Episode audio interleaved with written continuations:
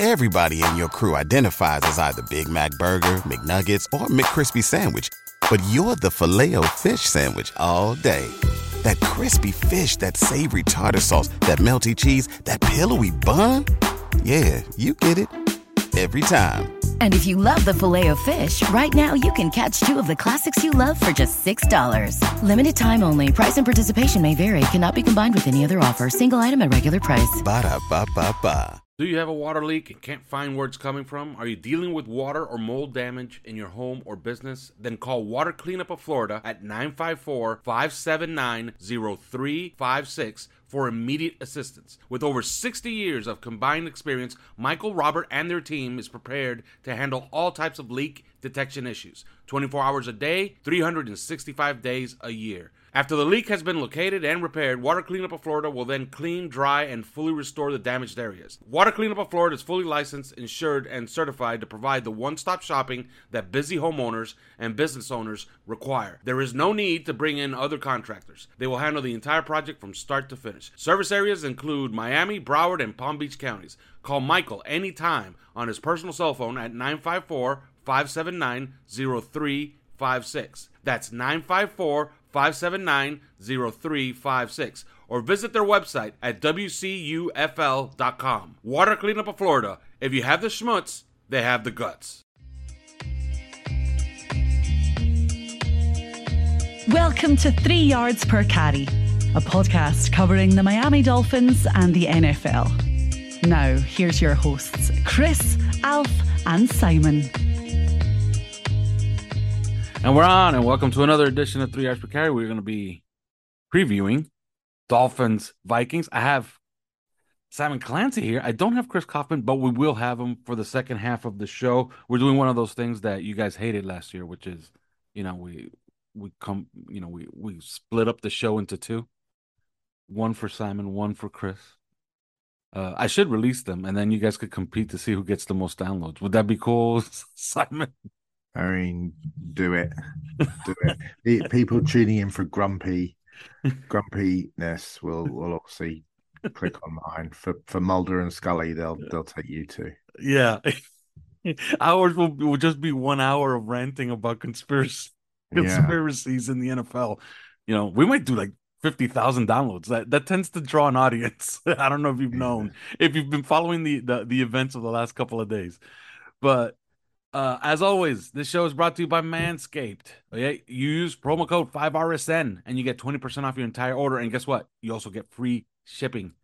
Better Edge. Go to betteredge.com slash five reasons. That's the number five reasons. You get $25 just for signing up. And of course, prize picks. Go to prize picks.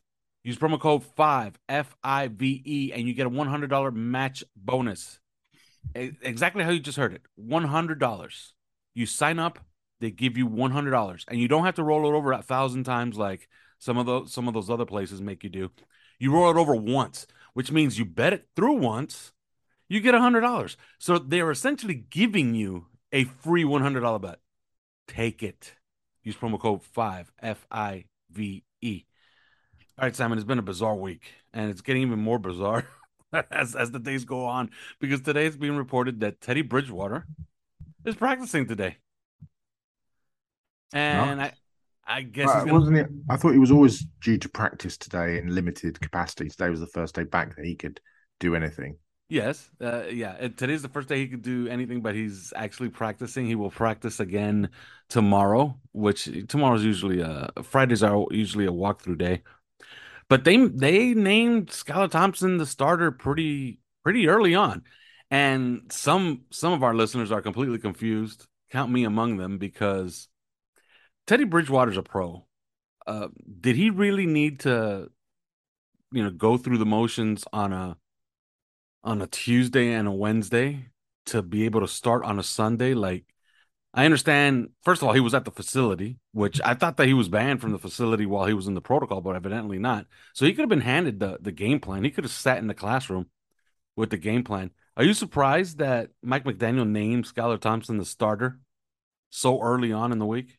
No, not really, because I think there were concerns about other things beyond Bridgewater's head and any concussion protocol. I mean, there's an issue with an elbow, there's an issue with the pec, there's other issues. If he took all the snaps through the week and then, you know, either didn't come out of protocol or the pec was an issue and he couldn't throw and he got to Sunday morning and he'd taken 80% of the reps and the rookie had taken no percent of the reps, then or taking 20% of the reps, then yeah, that's a concern when all of a sudden you're facing a pretty good Minnesota Vikings team. So I, I just think Darrell Bevell's just come out and said, look, we thought it would be advantageous for the entire team to start the guy who's going to get all the reps in practice. And we didn't know that Teddy was going to be able to take any reps in practice given the multitude of issues that are going on. So I'm not surprised. I don't think it's a a huge issue. I obviously, you know, and if you go back to it, look, it was 1917 and the Dolphins had a field goal to take the lead with nine minutes 40 left in the fourth quarter on the road against a pretty decent young Jets team. So I know he didn't play like Patrick Mahomes, mm-hmm. but until nine minutes 40 to go, he certainly didn't shit the bed.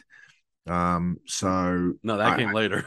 Yeah, of course. And you, that was, you know, you're expecting that. But, you know, if that field goal goes through the uprights, things become very different. Do you know what I mean? That we kick off to the Jets, they start at a different point, and everything starts differently. So who knows how it would have played out? So I, I don't. I'm not really surprised. I don't think there's some massive conspiracy. Um, I just think that you know they wanted to get the guy who's and look if we're going to be realistic and if Tua comes back and plays healthy uh, is healthy to the end of the year plays really well chances are Teddy Bridgewater will be gone anyway because it's clear from what they've said it's clear the fact they kept on the roster the first time around that Skylar Thompson's going to be the future at least the, as a backup mm-hmm. um, so I think it's a good opportunity to get him some to get him some PT because, um, you know, why wouldn't you give him the opportunity? You know, like I said at the top, if if Teddy was gonna, you know, be questionable or or get hurt because his pecs sore or because his elbow sore and he can't throw properly, then you know, chucking the rookie in again who's had zero practice time this week is probably just not conducive. If if the other thing happens, Skylar gets injured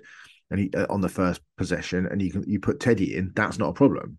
Do you know what I mean? Because he's a, you know, we all know what Teddy Bridgewater can do because he's an NFL veteran, but you don't know what Skylar can do. So I just think get giving him the opportunity to run the offense throughout the week, take all the first team snaps is just beneficial to to him. If both of the guys were healthy, then I'd think, okay, this is a bit weird. But clearly Bridgewater is not healthy. There's some significant issues quite apart from the concussion protocol stuff. Yeah, and it's also it's also worth to know it's worth noting that the same thing we said last week that couldn't apply because uh, Bridgewater was ruled out after the first snap of the game. An entire week and an entire game plan devoted to what you do best should make a massive difference, in my opinion. Yeah. And I suspect that they're they they are drawing up plays. You know, the game plan was specifically designed for Teddy, uh, and whilst they probably tried to put in a few of Skylar's good plays, you know, this week the entire game plan will be designed solely for this kid, and I, I suspect that will be reflected in what happens.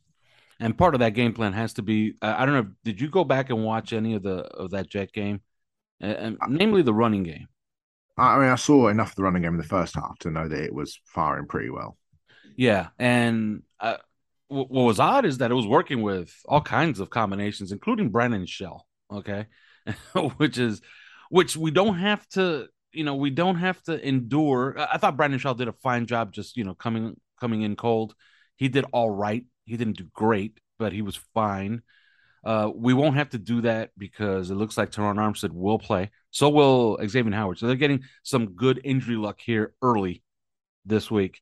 But the path toward winning has to come with, in my opinion, that running game. Because I think that they found something that they can lean on and can make uh, Tua when he does return even more lethal, and that's that a running game that you can rely on that you can even run on first down. Because in that game you see the Jets playing eight nine man fronts trying to shoot all the gaps against the running game trying to sh- completely blow up a running game and it still wasn't working they were blocking it up pretty well and Raheem Mostert was finding yards like that has to be the key to even competing or even winning this game right yeah, I mean, Mostert's just a, a, good player, and if he can stay healthy, then you know the Dolphins have got an excellent back there. I think we talked about it on Monday, but the disappointment in Chase Edmonds um, has sort of been the flip side of that is the you know the excitement that Mostert brings. He can break tackles. I, I again, I said it on Monday. There's a couple of times where it looked like he was going to break a couple of big ones earlier in, in the season, and Matt Milano and a couple of other guys had sort of last ditch tackles. I, I don't think we're too far away from him breaking a, a huge one.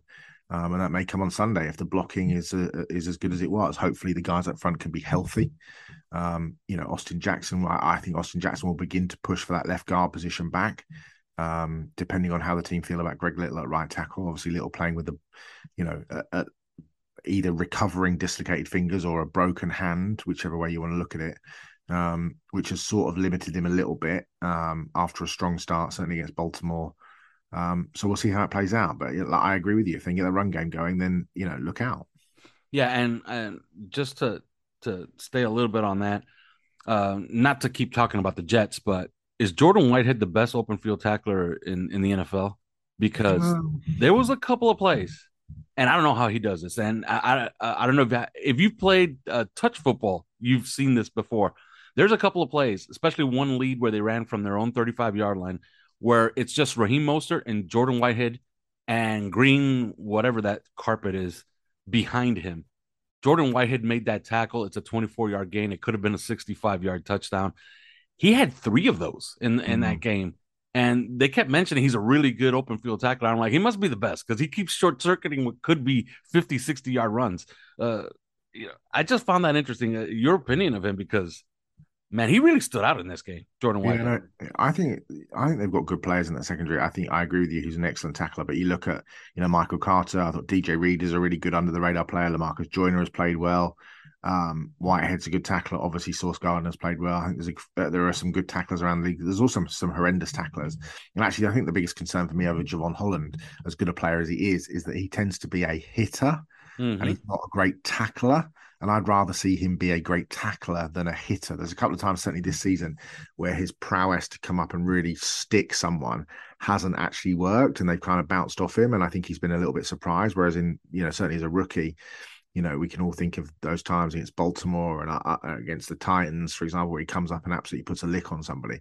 He just quite hasn't had that this season. Um, and I, I, just would like to see Jevon become a better tackler. And I think it's, you know, you look at a, you, you go and look at like a Micah Hyde, Poyer, the both of them tackle really well. Whitehead's another guy. Um, Matt Milano is another really good tackler. Just people that just wrap up. That's such a feels like it's dying art in the NFL as well. So, mm. um, you know, anytime you can introduce that into the into your team, that's because the Dolphins have suffered these first few weeks with missed tackles, mm. and you kind of, I think it goes to, to what Tom Brady said the other day about a, a lot of really average football being played, and I, I certainly think you know some of that comes on the defensive side of things. So when you've got a guy that can come up and uh, and tackle and bring a guy to the ground, I think you know you embrace that. Yeah, and we will move on to the Vikings here shortly, but we're gonna we're gonna stay on on the team. Uh, Josh Boyer said something very interesting. It's something I had not seen him say before, but if you were looking at on the defense, we're just gonna stay on the defense because the offense I think we can all agree that there's a lot to like on the on that offense, and they still have a ways to go to improve. But that's going to have to come with with their starting quarterback. That's I think that's the only way you can really judge an offense. But on the defense, we can judge it right now. Even though they didn't have Xavier Howard and Byron Jones for most, well, for this last game, and they had Xavier Howard on one groin against the Bengals for half a game. He returns also this Sunday. But Josh Boyer, uh, he essentially called out Emmanuel Ogbah. He named him by name, and he said he needs to do a little reflection, and we're gonna have to go to go to work to try to see what we can do to free him up a little bit and get him some more opportunities. If there's a guy, because look, a lot of people are gonna say, oh, you know, Jaelan Phillips has to be better, and yes, he does. He has to start finishing plays. But you can turn on the tape and you can say, hey, man, I like this rep. I like that rep too. Like, look, look that's a really slick rep right there. That's a nice play. Manuel Ogbah's been completely invisible. Yeah. Uh, well, you could say he played great against the Bills because he did. He had a monster game against the Bills. He's been he's been non-existent the rest of the season.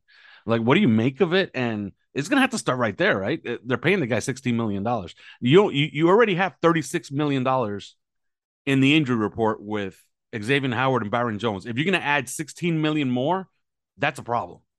You, yeah, you gotta you, agree with Josh Boyer, right? when you don't make sacks and you are paid a lot of money, you need to be absolutely on point in every other part of your game, every other department, whether that's setting the edge, whether that's playing against the run, and an Ogbah speciality, which was getting his hands up in passing lanes uh, and knocking balls down. I've said this pr- uh, numerous times on this podcast, but I don't believe Emmanuel Ogbah's a 15 mm. sack a guy season, but he's an eight, nine sack a guy season, a guy who plays really solidly against the run, who allows others around him to make plays and bats down eight, ten balls uh, a season, which is really important. Seventeen moment, last year. Yeah, at the moment we're not seeing any of that, and I, I no. think that's an issue, and especially an issue when the guy on the other side isn't getting to the quarterback at all. And for Ogbah this week, you know, you're going up against a guy who's playing at an all pro level in Christian Darrisaw um, of the Vikings. So, you know, I'm not sold that's going to change, but what you're going to need against a Dalvin Cook certainly is uh, you know the ability to set the edge, to file back inside to to Landon Roberts, to Jerome Baker, to Duke Riley, to Channing Tindall, to to Jevon Holland. Um, so it's a big game frog, but you, but you know you really need to see him because the Dolphins really do need to disrupt that passing game of the Vikings. You know, so we need to to get pressure consistently on Kirk Cousins, who isn't the most mobile of quarterbacks. So you know you'd hope that Ogbah has a big game Sunday because this team are going to need it because if that passing game gets cooking as it has done, you know Jefferson, we all know about Justin Jefferson how good he is, but you know Irv Smith and Ihmir Smith-Marsette and yeah, Adam Thielen, the guys they've got on that on that offense, Cook obviously out the backfield, Alexander Mattison, we we could be in big trouble because that offense is is really solid. Yeah, no, that offense is absolutely uh, really, really, really good. It's it's one of the best offenses in the league. Uh, their defense is their Achilles heel, and that's that's what the Dolphins are going to have to uh, expose. And we'll talk about that in a second. We'll stay on the defense. One more guy, Josh Boyer, uh, sang a little bit of praises for Channing Tindall. Channing Tindall played two snaps against the Jets. Those two snaps were pretty eventful. He, got a hit, and then he got a, a, a tackle on third down to force a punt. Um, is is this desperation or is this a move forward with Channing Tindall, getting him some snaps here going forward? Because it seems like he's going to be active and he's going to play, according to Josh Boyer. Yeah, I mean, I don't know how you can say that he's making great steps and then he plays two snaps, and, uh, that's fine for the for, for stuff that you see in practice. Obviously, fans don't see that. What what we need from from Channing Tindall is very much what you're seeing around the league, and like you take the Vikings for example with Brian Asamoah, you take Quay Walker with the with the um with the Packers. You take Nakobe Dean, obviously both former teammates, but Nakobe Dean now with the Eagles. Those young hit and run linebackers, fast. You know, you look at certainly I watched Quay Walker in the first half against the Giants. He was running 35, 40 yards downfield stride for stride with Saquon. They're unleashing him to get after the quarterback. He was running the alleys to get sideline to sideline. That's what Channing Tindall does with that speed. And it's the it's the one thing that the Dolphins really lack is that three down. I mean, Baker is a good three down linebacker, but they really lack somebody who's just got a bit of extra zing, you know. And Micah Parsons, we talk about, you know, we talk about those kind of mutants at quarterback. Micah Parsons is an is an outlier because he's just such a physical mutant on defense. But you want somebody who can use that speed to get to the quarterback. He was so efficient at blitzing at Georgia. He was such a good blitzer. He's such a good sideline to sideline player.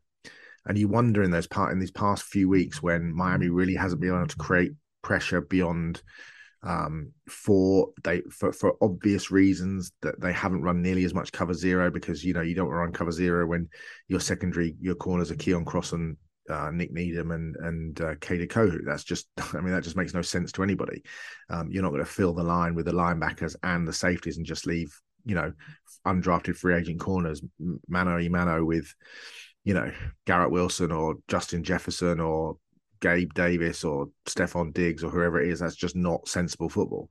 Um, so it, it is very interesting. You'd like to see him play more, but you can also understand that look, realistically, this is a guy that rarely started at Georgia. This is the flip side. He's a guy who rarely started. Um, and he's a guy who realistically probably should still be at the Bulldogs playing in Athens and trying to win a second national championship, actually, because of the fact that he didn't start. You know, he he was behind Dean and Walker for a reason. He was drafted you know where he was for a reason. So we shall see. But I, I think it would just be nice to inject a little bit of that uh, as a guy who can get to the quarterback on some delayed blitzes, those sorts of things, just mixing it up. And you don't want to make it obvious by bringing him in, and then you know the offensive coordinator, is like, oh well, you know, there's a reason why Channing Tindall's coming in. It's just a blitzer. They're blitzing. Um, because you know they've got a smart offensive lineman. Brian O'Neill, the right tackle, is a really good player, like a really good player. So yeah, it'll be very interesting, but you just do want to see him make an impact, and especially with Ezukanma not playing either. You know, those mm. those first two guys, the third and the fourth round picks, just having pretty much zero. Um, you know, we're getting zero out of them at the moment, which is um, which is an issue. Yeah. Now, the the good news on Sunday is that the Dolphins are at home. They tend to win a lot at home. They tend to win by double digits at home. Uh, their only close win in the last eight, which they're undefeated, they've won the last eight straight at home, was against the Bills. And it's understandable that, yeah, the Bills are the only team that you didn't blow out in the last eight. So that's a good thing. Uh, the bad thing is that they're that a pretty hot Vikings team is coming in. They're four and one. If you go through what they've done, they they massacred the, the Packers, which is a an annual tradition in week one for Aaron Rodgers and, and the Green Bay Packers to get blown out week one. But then they moved on and they they got beat up pretty good against the Eagles in a night game, which is Kirk Cousins' Achilles heel. I don't know why that is, but Kirk Cousins just cannot.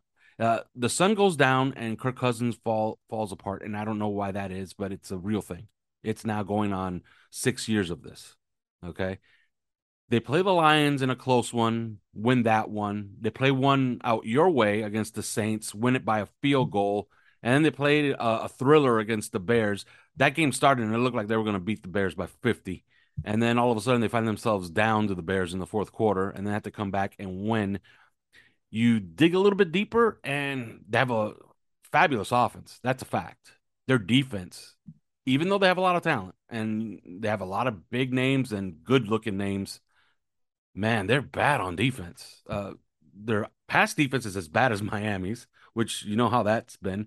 But Miami played against Josh Allen, Lamar, Lamar Jackson, you know, Joe Burrow. They have some decent excuses. But their run defense, Vikings run defense, allowing four and a half yards a carry. They've allowed two 100 yard rushers. They haven't been good. Um, what do you make of this Vikings team? Is this is this four and one a bit phony, or is this a legitimately good team? Uh, it's difficult to say. I mean, I, I think it's probably a little bit phony, actually. Um, you know, you look at the teams they've beaten. You know, they beat the Lions by four. Uh, it came down to the end of the game. They beat the Viking. Uh, they beat the Saints, as you said, over here at Tottenham in a you know a really ropey game where they weren't very good. They squeaked past the Bears, who were one of the worst teams in football. They got absolutely shellacked by the Eagles, and it could have been a lot worse the Packers game is sort of, you know, you don't want to say it's an outlier because it was, was, the first game of the season. And, and ultimately, that game is very different if Christian Watson catches that 80 yard touchdown on the first play of the game. Mm. Um, that he, you know, he's four yards open he literally just lets it drop through his hands.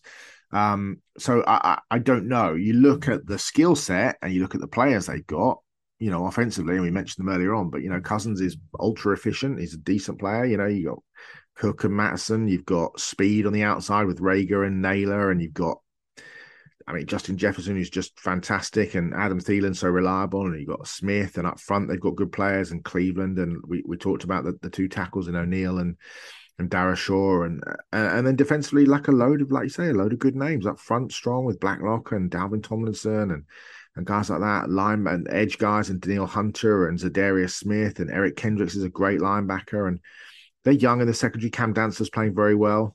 Um, yeah, Harrison Smith is always, you know, is a really good player, but it hasn't quite clicked for them.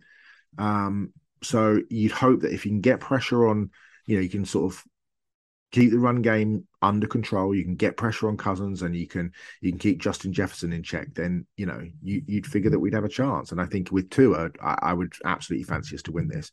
Um, it's just such a difficult call to say you're going to put your seventh round rookie quarterback against you know a defense that contains you know as as average or as up and down as they played that contains a Danielle Hunter, a Za'Darius Smith, a, an Eric Kendricks, a you know Cam Dantzler, a Harrison Smith, a Chandon Sullivan, a Pat Peterson, Harrison Phillips. You're going to put you know your seventh round rookie in against this and expect them to beat them. It's a it, it, it feels like a tough tall order. Um, but I don't think that they are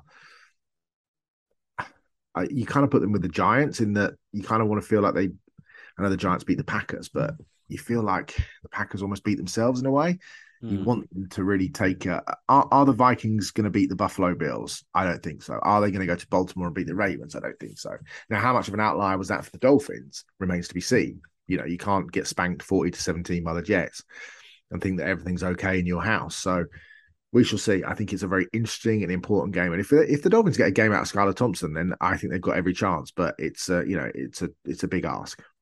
Yeah, it's gonna be it's gonna be really interesting to see because it's uh it's one of those um you know irresistible force meets a movable object. Is it one of those things? Somebody had a, a stat, and I found that insane, and I started looking at it. Games that Tua has played completely, they're eighteen and four. in their last 22. But he tends to leave these games, and when he leaves these games, or when he comes in in the second half, like you know, it's it's a different story. It is Skylar Thompson, and that's what that's what makes me wonder you know, what are they going to do? But it's gonna it's gonna be really up to their their defense. It's gonna have to be the Dolphin defense is gonna have to show up finally, and they tend to do that at home. And I guess we'll we'll we'll end it right here before we go to break, and then bring on Chris Kaufman. I think they get it together because they have to. I think that there's a there's a new resolve on this team. They're finally going to have a game plan. They're going to implement it. That Jet game, first of all, I, I don't think the Jets are garbage. Okay, I think no, Jets, I don't either. I, anybody I, thought they were is just doesn't know what they're talking about. Yeah, I think the Jets are are smack dab in that eight and nine territory. And when you're eight and nine, you could beat almost anybody on the right Sunday. You get the right circumstances, you could beat almost anybody. So, you know, they. I think that it was just it, it piled on. It piled on on the Dolphins, and then of course they imploded in the fourth quarter the last nine minutes. I think that's the I think that's an extreme outlier. They're gonna have a game plan this week. They're gonna be at home. Kirk Cousins at one o'clock games, man. Like it's one of those things. Like he needs to be in Minnesota at four o'clock, and they're unbeatable. okay, he ha- he cannot be at it cannot be at night, and it cannot be at one o'clock on the road, on grass, which tends to be a thing, right? Xavier Howard's healthy. I think they do just enough and they find the running game because they have to. Vikings are terrible stopping the run. Uh, they're the third worst uh, defense against the run in the NFL. They're allowing four and a half yards a carry. Man, find that running game. Run for 200 yards if you have to. Make it boring, but find a way to get this win. And if you get this win and you're four and two, you're home free because then you can start looking at the schedule and saying, "Whoa, we could really pile on the wins here going forward." I think they get it together. They're at home. They find a way. And let's say, you know, they eke it out. Uh, let's call it 23 19 Dolphins. What say you, Simon? Uh, I'm going to go 27 24 Miami, only because it's at home, only because they've had a week to mess around with Thompson. I wouldn't surprise me if you saw some wildcat and some sort of fairly crazy uh, motions and, and and those sorts of things this week. I think they'll keep it generally very simple for him.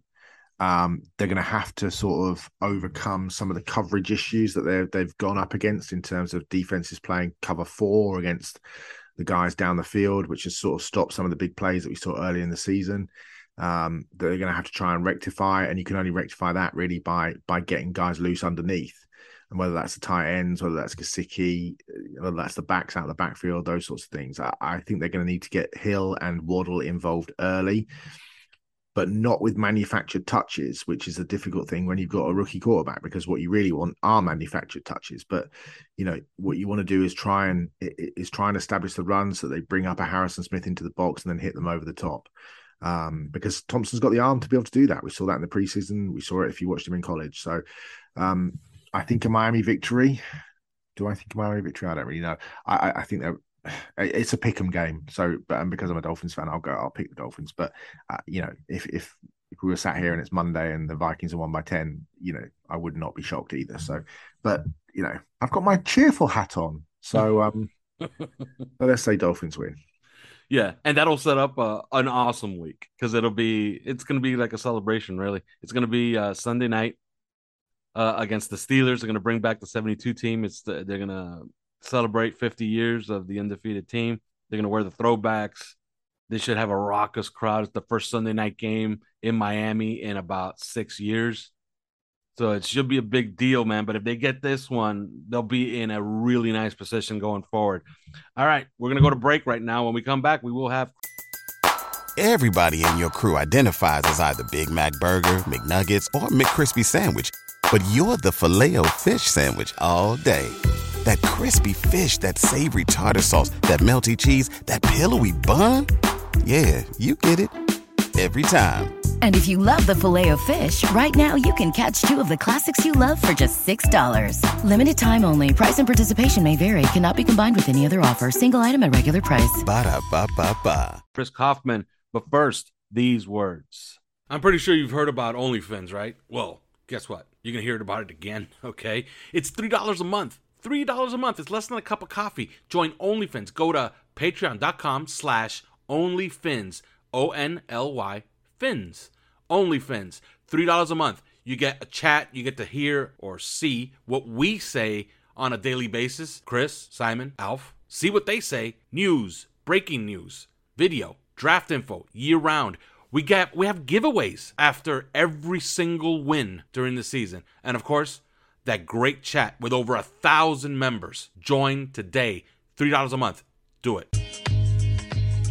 And we're back, and as promised, Chris Kaufman, or as Simon says, well, which one are you from? What is it, Scully and, and what and Mulder? Are, are we? Are we? Oh, okay. We're we're Scully and Mulder now. Yeah. Well, yeah. Simon says that we were going to engage now in our half hour of conspiracy talk of the NFL. Uh, so we, we, so we're supposed to, you know, we're supposed to whisper through this half hour here. You know. Well, I think that uh, we'll probably be shut down halfway through the recording. Yeah, uh, Roger Goodell has his finger on the button, like yeah. I mean, I'm I'm looking out my windows now just to make sure um, that there aren't any cars parked across the street. But um, you know, yeah, uh, yeah. If, if, and by the way, if nobody believes us that the that some in the media have an effect, uh, just take take a gander of what Mike Florio is saying today, because what he's saying today is so outlandish that you can't help but laugh.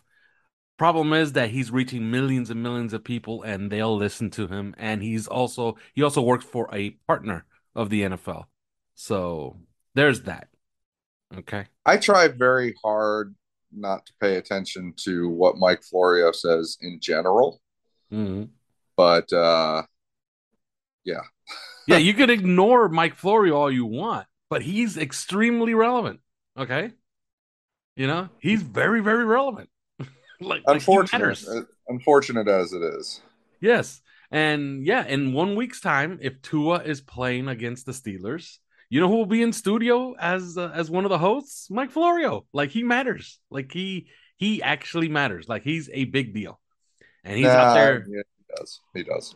You know, and, and he's I, out I'm there. not. I'm not gonna take. I'm not gonna take. You know, Simon always says it's like you know who cares, who cares, who cares. I, I realize a lot of people care um, and I do most of the time too. But I, I just think that Florio and Simms just kind of went, they kind of, you know, they jumped the shark. They they just went so far before that it's just like, okay, now it's in tune out mode. But no, it's it's true. I mean, he's he's he is all Florio is all over the place. He is uh he is an important um you know media personality, and so what he says definitely. I mean, it gets out there, and he's going to be he's going to be on the broadcast. So that's yeah. that's nice. Yeah, and Florio today, you know, he said he's seen Tua, and he's willing to bet anybody that he doesn't weigh 190 pounds. Okay. Yeah, I've seen I've seen Tua too. Uh, I've been I've been right next to Tua, and I've uh, I've stood right next to Tua. Yes. I've talked I've talked to Tua, um, and and this was this was injured Tua too. Like I, I, I talked with, and I, I was standing with um, Tua when he was coming off the hip injury uh, before he'd even been drafted by the Dolphins, and so you know that the guy couldn't exactly, you know, he, he, he was if he has to work out and such to gain weight, um, then you know obviously he he had been taking it easy because of the hip injury, and there is absolutely no way if he was if he was 190 pounds, then you know, uh, then then I'm then I'm 170. You know, like I mean, there's there's there's no there's no way. There's absolutely no way. Um, well, it's just absurd. Yeah, because uh, Florio Florio says that special consideration has to be paid to to Tua coming off of his head injury because he is so unusually small. Uh, these are well, real I mean, words. Maybe Florio himself is just so incredibly small that everybody else seems seems so huge. Yeah, and then I mean, Kristen awesome. says, "Well, I mean, he's smaller than Drew Brees. Uh, he's not smaller than Drew Brees. He's not smaller than Drew Brees. he's he's literally he's he's literally I think a quarter inch taller. Um, and about fifteen pounds heavier than Drew Brees. Yeah, well, uh, you know, he's yeah, yes yeah, he's not giant, but he's not small. But you know, this is this is the new tact, and you know, the Dolphins just gonna have to grin and bear it until he plays out there. Um, you know, Tua doesn't say a word, you know, and he doesn't listen to none of this shit, you know, but eventually he might have to, okay, because all these people are they're hurting him in the long run, okay. Uh, I'm pretty sure he he doesn't know this, but somebody will eventually tell him, look, these people are hurting you in in the long run. Okay? They're they're installing all these narratives all over the place and eventually it's going to start hurting your bottom line because advertisers are going to be start believing all of this garbage that everybody's saying. But anyway, let's move on to the the Vikings. They play a game this Sunday. Um, are you surprised? By the way, I asked I asked Simon the same question, and he said no. Uh, I'm I'm still a little bit surprised by it. Are you surprised that Mike McDaniel just ran out there? Hey, Skylar Thompson starting, and Teddy is the emergency guy, maybe. And as it turns out, yeah, Teddy Teddy will be the backup on on Sunday as of right now. Are you surprised by that?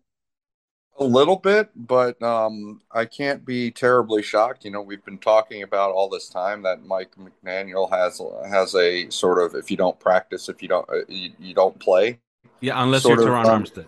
Yeah. Yeah. Well, I mean, yeah, with with very few exceptions, and certainly, certainly, I think at the quarterback position where you know that that person is a, essentially a conductor um, of so so many pieces of the offense that if if you're not practicing, then it's it's difficult to to say that you're going to play, um, especially especially as Teddy is the backup. He's not you know he's not the starter. Um, he he hasn't gotten the most. The starter gets the most attention, especially the starter in a make or break year, right? And mm-hmm. we're talking training camp. We're talking all the all the sessions, everything. The starter gets all the attention. The backup gets you know some attention. The third stringer gets like almost no attention, and um and and so like if you're the backup, then how can you be? You're not going to get like the Brett Favre, the 40 year old Brett Favre treatment you know like mm. like yeah okay you don't you don't practice the entire week but yeah suit up game day you're in. You know that's that's not going to happen. Um so in that way it's not shocking at all. Um but it was a little bit of a surprise. I think a lot of us were thinking okay well you know teddy he, he never he never had a concussion.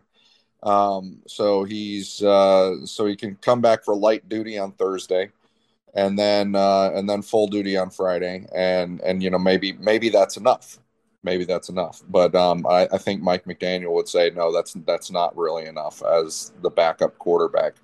Uh, it might be enough, you could argue, for the starter Tua, but um, but probably not the backup. Yeah, it's uh, it's it's gonna be interesting to see you know what it actually means. Uh, we didn't get to test our theory you know, last week that ten days with Teddy getting ready for the Jets was going to work because well he got pulled in the first snap of the game, so we don't know. And yeah. It, you know, but this is different. Uh, maybe. Uh, do you think it's different? You know, a full week for Skylar Thompson. Will he will he look sharper? Will he look more on schedule? Do you think he'll look like he'll have command of the offense? Or did you see enough in that Jet game to say, I don't know about this kid? Uh, well, you know, it's it's sort of it's sort of all of the above, isn't it? I mean, it's because mm-hmm. because yeah, he's going into that game as coming from the standpoint he was a third stringer, and then going into that game suddenly as the primary backup, and then suddenly being thrust into the game in the second snap of the game. Um, you know, we we talked about this. There's just not very many plays. You know, like there there just aren't very many plays that he that he would have had a firm grasp on um, coming from the position he's coming from. And so it really did look like, you know, the way that it just kept going downhill as the game went on for him. Mm-hmm. Um, it did look like they just kind of ran out. They ran out of bullets. Uh, and and then the defense, you know, is on to you, and that's it and um, and I think that they have a better chance of being able to complete a game against Minnesota with a full week's, you know, full week install um, with him as a starter. But uh, and, and that's that's I think that's I think ultimately that probably is what swayed Mike McDaniel if you think about it. Like if you if you think about how the the snaps had to be divvied up and how the attention has to be di- divided um, during the work the week.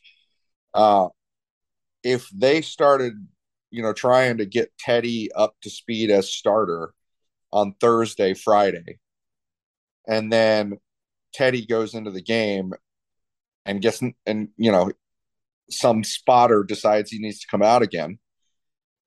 Um, then you're in the exact same position with with uh with what's his name with uh Skylar Thompson.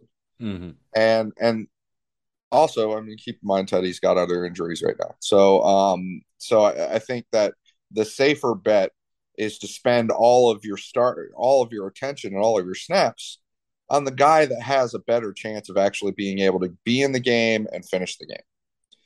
And um and right now that's Skylar Thompson. Yeah. Now, uh, I already talked to, I already spoke to to Simon about the Vikings. We kind of kind of agreed that they're not they are 4 and 1.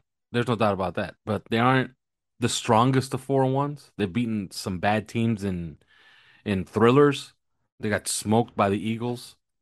And then uh, you know they they did their obligatory, you know, hopefully we get the Packers one of these years the first game of the, the season cuz they just make a habit of just going out there and getting killed every season in week one.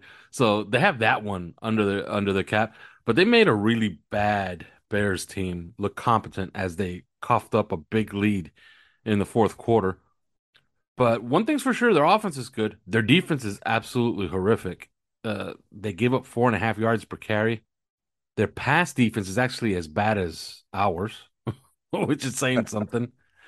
Although ours is supposed to improve this week because Xavier Howard no longer has, uh, well, he may have a groin issue, but it's not bad enough to keep him out of this game. Uh, maybe there's no Tee Higgins out there to to bruise his. His, his coming back, his coming back is going to make a big impact. I think that there's there's no, I don't think there's underplaying. Uh, I don't, I don't want to underplay what his coming back is going to mean because um, when he's, you know, if he's if he's well rested and you know prepared to play the whole the whole game, um, then I, am It's clear that he struggled at times this year, and he has struggled with that injury. Mm-hmm. But with you know the the the time that he's had, uh, if he comes back and he's playing and he's playing his usual self or, or pretty close to his his usual self, then I think that there's definitely an uh, argument to be made that you know he will have a major impact just because of the way Minnesota runs their offense. Mm-hmm. Um, so you know, the, yeah, I think that that's that's one to keep an eye on. Yeah, the last time we saw Xavier Howard at the height of his powers was against the Bills, and he really looked great in that game. He really did. He he he did a very nice job traveling with with Stefon Diggs. Made some very nice plays. Got his hands on two footballs. Should have had probably two picks in that game. But uh, yeah, the more the more I look at this Vikings team, one thing is for sure, their offense is absolutely legitimate. They have a lot of talent on that offense. They have good players at every level. Uh, mm-hmm. even at tight end, Irv Smith is a really nice player. Left tackle Christian Darrisaw. I don't know if you've been keeping up with him, but I have, and he's uh, legit, and he's absolutely been, legit. He's been, he's been fantastic. Yes, he has been, and we talked about it, right? Remember when he was coming out, we were like, you know what, he's he's he's all right, but we, I think we liked others better. I think we liked Andrew Thomas better that mm-hmm. year. Was that the was that his year? It was. Uh, right? I kind of forget. I forget which year he was. I I just remember evaluating Darrisaw and thinking he looked like a less athletic, you know, clearly less athletic, but but there was something about him that reminded me of David Bakhtiari's, um, you know, college tape, mm-hmm. and um, and but he's less less athletic, and you can see that on the tape. But it, it, it was something that reminded me of that though, and um, he's been he's been great so far as a rookie. Mm. Yeah, let me let me. I'm gonna look him up here. Uh, he was drafted. Was it 2019 or 2020? Um, your guess is as good as mine, man. I don't have it up in front of me. I think it was 2020. 2020. Let's look him up. Okay. I'm, pull, I'm pulling it up right now as well, but um, yeah, he was uh first round, 23rd overall, the same draft as Sewell and Leatherwood, and um, boy, this that, is you know, let's just let's just let's just appreciate how bad some of this draft looks at the um at the at that position at that position Yeah, You know, that, yeah. I, I'll I'll I'll go first. Okay, I liked uh, I like Penny off obviously, but most of the debate was about you know a skill player or Penei Sewell, and and I wanted a skill player. But of the rest of the guy, I felt Rashawn Slater was all right. Alijah Vera-Tucker, I thought was all right. I didn't like Alex Leatherwood, and I remember that I thought Christian Darrisaw was going to be over overdrafted in the first round. Turns out he was pretty good. Darrisaw. Yeah. Yeah. Well, I mean, Teven Jenkins hasn't. You know, we we know about Teven Jenkins. I liked him a lot, and he's he's just not good. No, um, Leatherwood. You know, Leatherwood has been a tragedy, right? Yeah, Uh, Eichenberg. I'm sorry, but this is second year now, and maybe we need to start having this discussion. Uh, this is second year. He's at left guard. He's at the position that we we said should be easier for him, hmm and it's not working. It's just not working. and it's not working. Why? And why isn't it working? You know, it, and it could be that that thing that they talk about a lot, which is that in this system, really takes offensive linemen some time um, to get fully up on it. Uh, but damn, right? Yeah, you know that's that's not working, and it, it kind of it kind of makes you wonder if we should start, you know, um, uh, I don't know, fiddling around with the the position a little bit and and see if uh and see if see if we can get a better five out there. But I know this, like you know, okay, so Spencer Brown was a big fan I think he's played all right. I think he's I think he's he's been more than up to the task for uh, you know, especially for being drafted at the end of the third round. But you know, I was a big Dillon Radunz fan. He's he's been he's been he's been terrible. Mhm. Um, he's a backup, but you know, even when he's gotten out there, he's he has struggled. Um, and and so I think that yeah, there's there's a lot of bad tackles, offensive linemen in there that um, I don't know, man. It didn't end up being a good class. no, and at 63 overall, Creed Humphrey uh headed to the Hall of Fame. Sadly, Yeah, yeah. Well, and and I think I think actually Brady Christensen as a left guard has um has has done well, has done pretty well. I I I'd be interested in keeping track of his um his progress from here on out too. And obviously, I think that's what Radunz is going to have to do too is uh is is go into guard. Um you know because he's he's played yeah, I maybe he doesn't have the constitution for it though. That's I'm I'm arguing against myself now. Um, but yeah, I, I think yeah, it's been it's a, kind of a kind of a bad class. Yeah, I'm going down this class, and yeah, there's not there's not too much here, right? That's our that's our Larnell Coleman draft. Oh boy. yeah. Yeah, that's our I think the options are look, Austin Jackson's returning to practice. I think the option is as of right now is just Austin Jackson a left guard. Like that's pretty much it, right? Uh, no, um, I, I you're not worried about Greg Little? I am. I am. Uh but yeah, they're, to have to figure out you know what's worse. Uh cuz we know Greg Little has two games where he was healthy. And these are no slouches. This is the Ravens and these are the Bills, okay? But he's never healthy. Uh, that's the problem. Uh, you know, I, I, I and I, I share your opinion that when he's when he was healthy, he, you know, he did he did all right. But we just had to have the entire game with Brandon Shell, a career right tackle, Mhm. at left tackle, right? And and and the reason we did that is because we didn't, you know, we didn't move Greg Little. And I think that when Austin Jackson comes back, he reclaims his right tackle spot. And he was, you know, keep in mind he got better every single preseason game, and then you know for what little he played in that first game, uh, was the best that I had seen him at right tackle. So By the way, Chris, I, I don't know if you saw the did you see the availabilities today by all the coaches? no, no, I didn't. Frank Smith had a great, great quote. Get this quote. You ready? But We don't believe as a staff in cross training our offensive linemen. really, yes. We want to keep them where they are and have them trained up where they are right now. We think by moving them, we probably hurt their further development. you know, uh, part of me is like a hallelujah on that. Um, yeah. But I, but I think about it. Like you get Austin Jackson back at right tackle, and that that way Greg Little can can back up Terron Armstead, who keeps coming out of games, and we know that he's going to keep doing that. Yeah, I mean that's you know that's that's the drawback with him. So I we can't keep having Brandon Shell go out there and play sixty snaps at left tackle. No, no, it, it's you know, and so and and if they don't like to move guys, shift guys all around during the game, you know, this guy switches from right tackle to left tackle, this guy switches from right guard or you know, et cetera, et cetera. If they don't like to do that, and clearly they don't, then you need to have you need to have Austin Jackson uh, go back out to his the position they intended, starting him at right tackle, and then you need to have um, you need to have Greg Little playing behind because he was the swing tack uh, swing backup. You know that mm-hmm. was his job, and he's been and he's been that for months. Yeah, that was that was his job. So um, so get him back over there to where he can take care take care of the position when uh, when Terron Armstead inevitably inevitably comes out, um, which is happening too much, and it's you know really it's it's discouraging, frankly. But um, yeah, I think yeah, I think I think that's your probably your better bet. Now, what what would they do at left guard though? I mean, if if Liam Eichenberg is, I think they're just going to keep giving him more time. Mm. You know, and then we'll see. Because hey, we've seen guys look really bad, and then eventually they look good.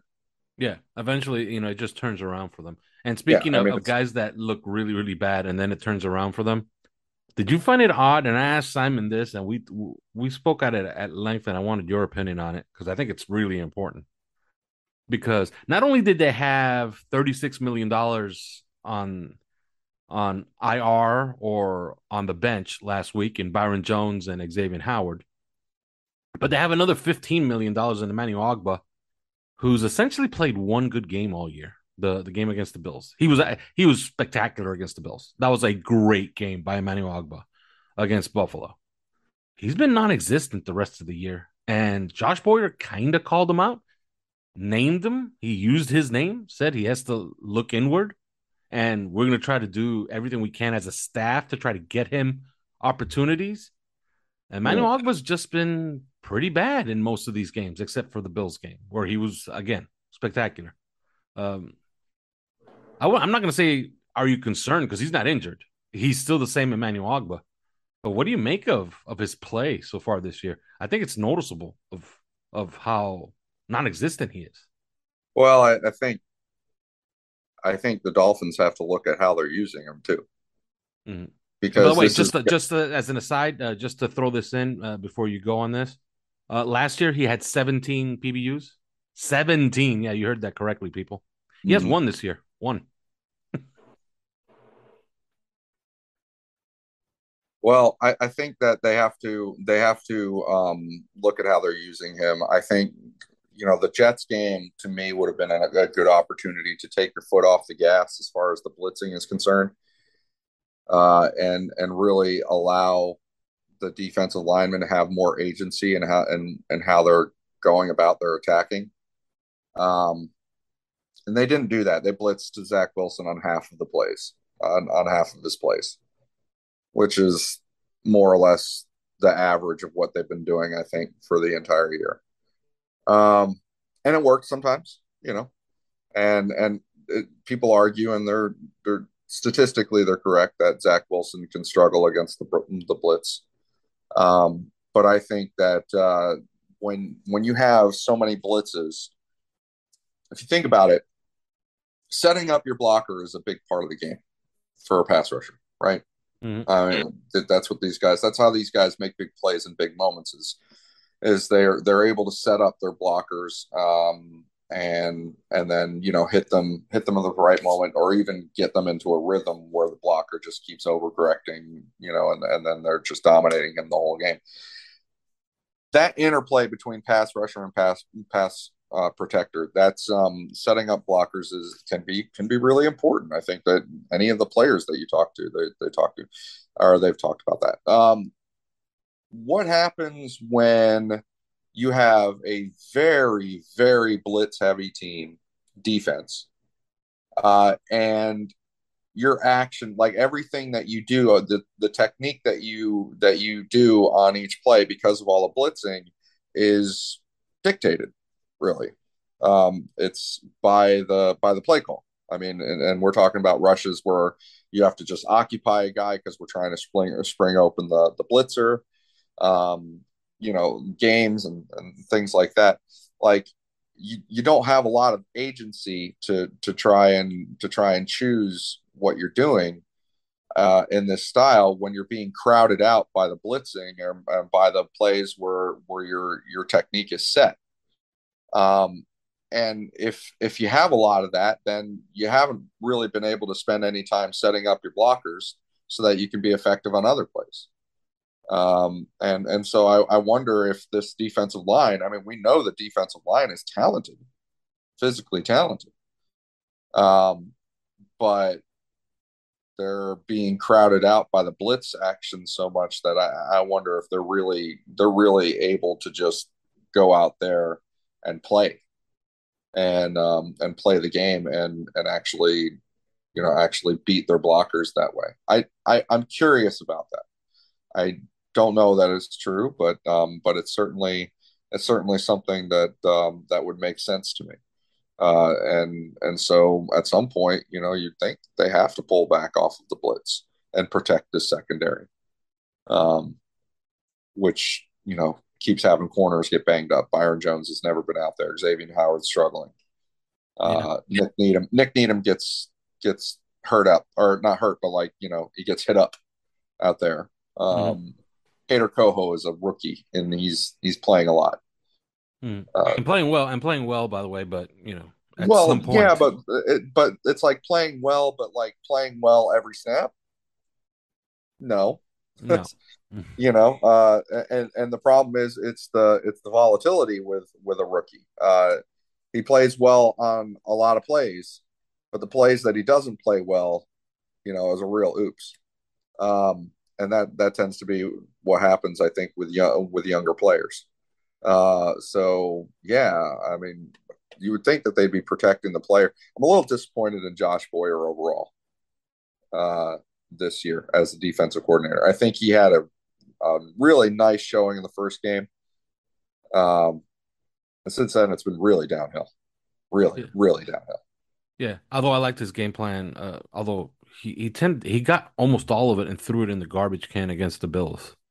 Yeah, it, like he he changed like mid flight against against the Bills, but that was a very nice defensive performance. Um, you know they got 14 quarterback hits, four sacks. Like you know they got their hands on on footballs. That that was almost a you know a tour de force performance against the the Buffalo Bills. But now you know they're at home, and we'll end it right here. They've won eight in a row at home. Their average margin of victory, save for the last one, because the last one they only won by two against the Bills, is 12 points. So they beat everybody by 12 points or more on average at home mm-hmm. in their last mm-hmm. eight games. They tend to play really, really well at home. Most of that yeah. is with Tua Tagovailoa, by the way. Okay. Well, there's something to be said for that. Yeah, absolutely. Because, uh, like I said a, a, little bit earlier, I did a, a Minnesota Vikings uh, podcast and they were remarking that uh, that and which is an interesting stat. Tua in games where he plays the majority of snaps is eighteen and four. That's ridiculous. Yeah. Is that a number? or Is that a number? yeah, I mean, uh, well, and and really, if you think about it, um, it's about the comparison. Yeah. Because what about the other? What about the other games? Is what I'm saying. Yeah. They're not. They're not eighteen and four. No. you know, it's almost like flip it upside down. It's yeah, it's two and, and ten. And, two and ten. um, so you know, it's it's everybody's like, oh, QB wins. You know, you should never talk about wins with respect to a QB. And I'm like, well, what about what about the comparison? Yeah. You know, what about what about when he plays versus when he doesn't? Clearly, something's going on there. You know. Mm-hmm. Yeah, uh, and like I said on the, on that podcast I did today, I, I think Tua's the the he's the good soldier. Like he's the guy who a head coach can tell him, I, I need you to play this way today. Mm-hmm. And he'll go out there and he'll play that way. He won't turn it over. He'll he'll execute the way you want him to execute, and that's it. If you ask him to throw it all over the lot, he will, and he did against the Ravens and won. Uh-huh. So you know, I, I think that he's really adaptable to to what a coach wants to do, and most coaches they're not incompetent. You know, okay. I know we've had some some run-ins with other coaches here in Miami, but most coaches know the path to victory, and one of them is to have a, a quarterback play efficiently, and Tua can do that. All right, on the way out, I already gave you all those numbers. Mhm. Uh, I will tell you that Simon and I both think Miami wins it in a squeaker behind a running game and a defense that turns over the the Vikings. Vikings defense is bad. One o'clock games for whatever reason is a ba- is a is an omen. For the only way this could have been better, Chris, is if if this game were at, at- on prime time at night. Okay, uh, they have a lot going for them. Do they Mhm. win on Sunday? No, Damn it. Uh, I'm I'm gonna I'm sorry to not make this unanimous. Uh, and I'm you know, hey, uh, hit me up at the Steelers game because I hate because I think the Steelers are terrible. But um, but I think that yeah, the, the Vikings give them some respect. They're four and one for a reason, and their offense is is pretty consistent. Um, and right now it's the defense. I mean, yeah, uh, we got we got the third string. We got the third string quarterback in there. He's a seventh round rookie, starting his first game because he didn't obviously didn't start that that game last week. Um, starting his first game, his, his first or seventh round rookie. Obviously, offense very questionable, right? yeah. because of that. I mean, it's it's it's it has to be. It's a reality. It's don't let's not play fantasy here. Um, but right now, and yet, you know, take that aside, the defense seems to be the most questionable aspect of the team. And the Vikings offense has been pretty consistent offensively.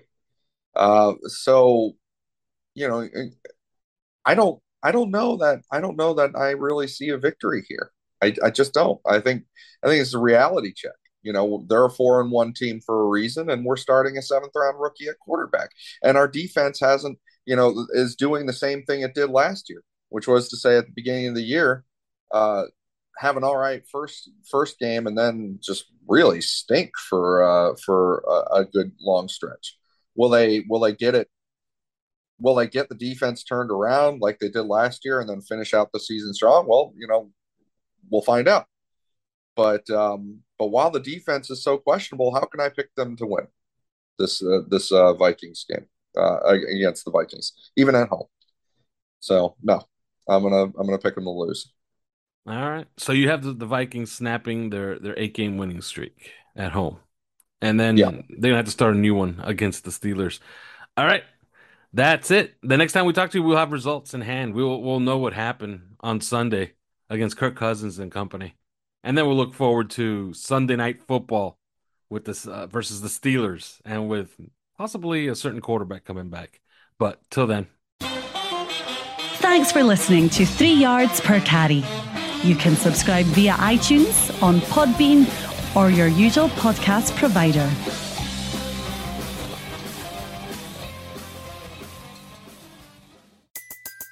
Everybody in your crew identifies as either Big Mac Burger, McNuggets, or McCrispy Sandwich. But you're the Filet-O-Fish Sandwich all day.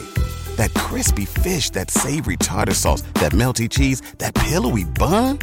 Yeah, you get it. Every time. And if you love the filet of fish, right now you can catch two of the classics you love for just $6. Limited time only. Price and participation may vary. Cannot be combined with any other offer. Single item at regular price. Ba-da-ba-ba-ba.